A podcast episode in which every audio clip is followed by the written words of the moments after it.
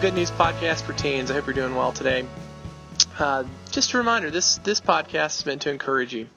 Uh, because Jesus has defeated sin and death, and he is now King, God is with you. He has sent the Holy Spirit. You're not alone. The Lord is at work in your life, and He's drawing you closer to Himself. So we have been going through Psalm 103.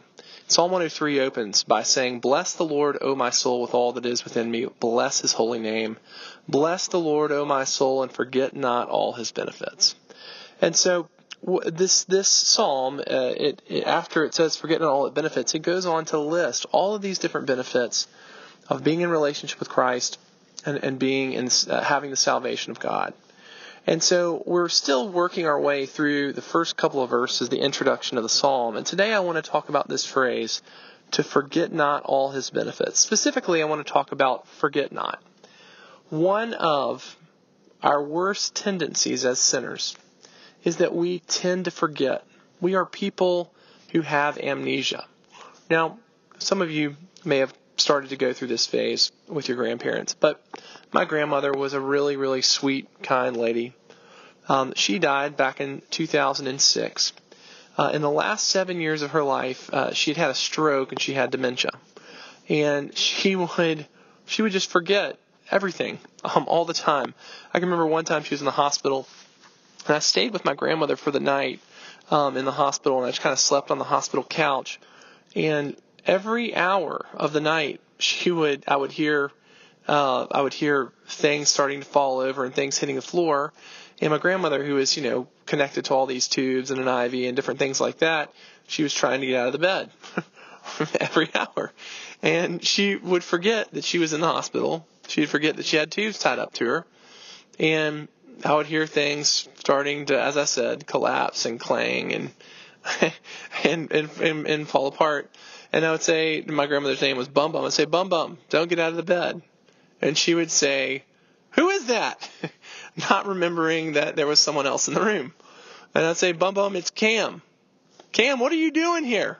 It's like, Bum Bum, you're in the hospital. I'm in the hospital? How did I get here? And uh, and I would say, well, Bum Bum, you're having you've got congestive heart failure, and you just need to stay in the bed. And by that time, uh, because she was trying to get out of the bed, it would send an alert to the nurses, and a couple of nurses would come in, and they would get her back in the bed and I'd say, Miss Mackey, you know, you, you you can't get out of bed. And she goes, Where am I? And they say, You're at St. Vincent's Hospital. And she'd say, How did I get here? I say, Well, you you came here in an ambulance.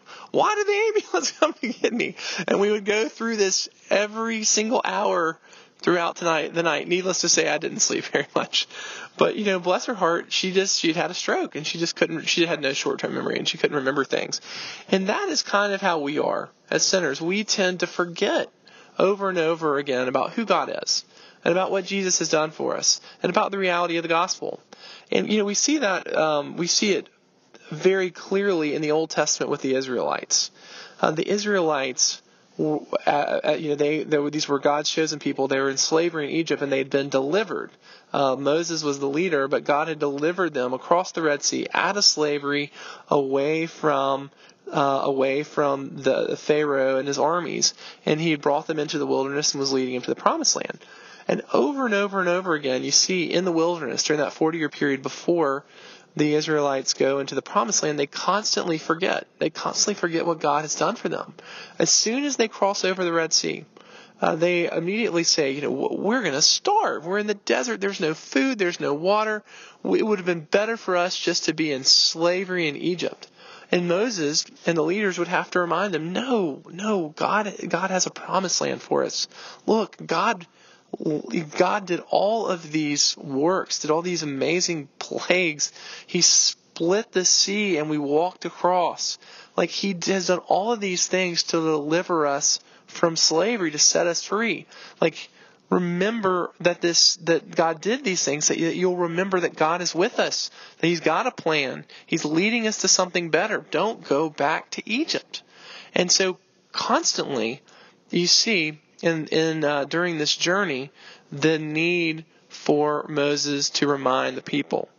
uh, in, in Deuteronomy, and this is this is when the Israelites are about to journey into the Promised Land. This is kind of the book that's preparing them to hand down the faith.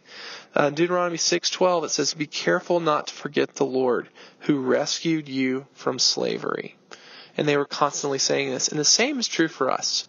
We are people who need to be reminded every day about what God has done for us in Christ, and to be reminded about the reality that comes out of what Jesus has done.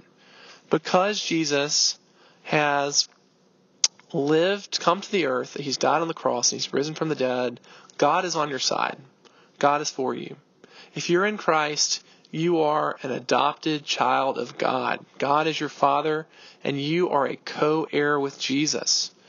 Because of what Jesus has done, you have been made righteous. If you've put your faith in Jesus, He has made you righteous. And that means that you are perfectly acceptable to God.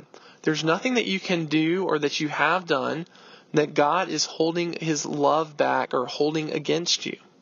And so, so much of what this podcast is going to be about and working through Psalm 103 is remembering the benefits of Jesus. So that in our days, we will remember that God is for us, that He's defeated sin and death. We have a home in heaven, and that the Holy Spirit lives with us and never leaves us and is at work in our life. So, I hope you're encouraged, and I hope you remembered how much God loves you and cares for you today. My God is strong enough to raise me from the grave.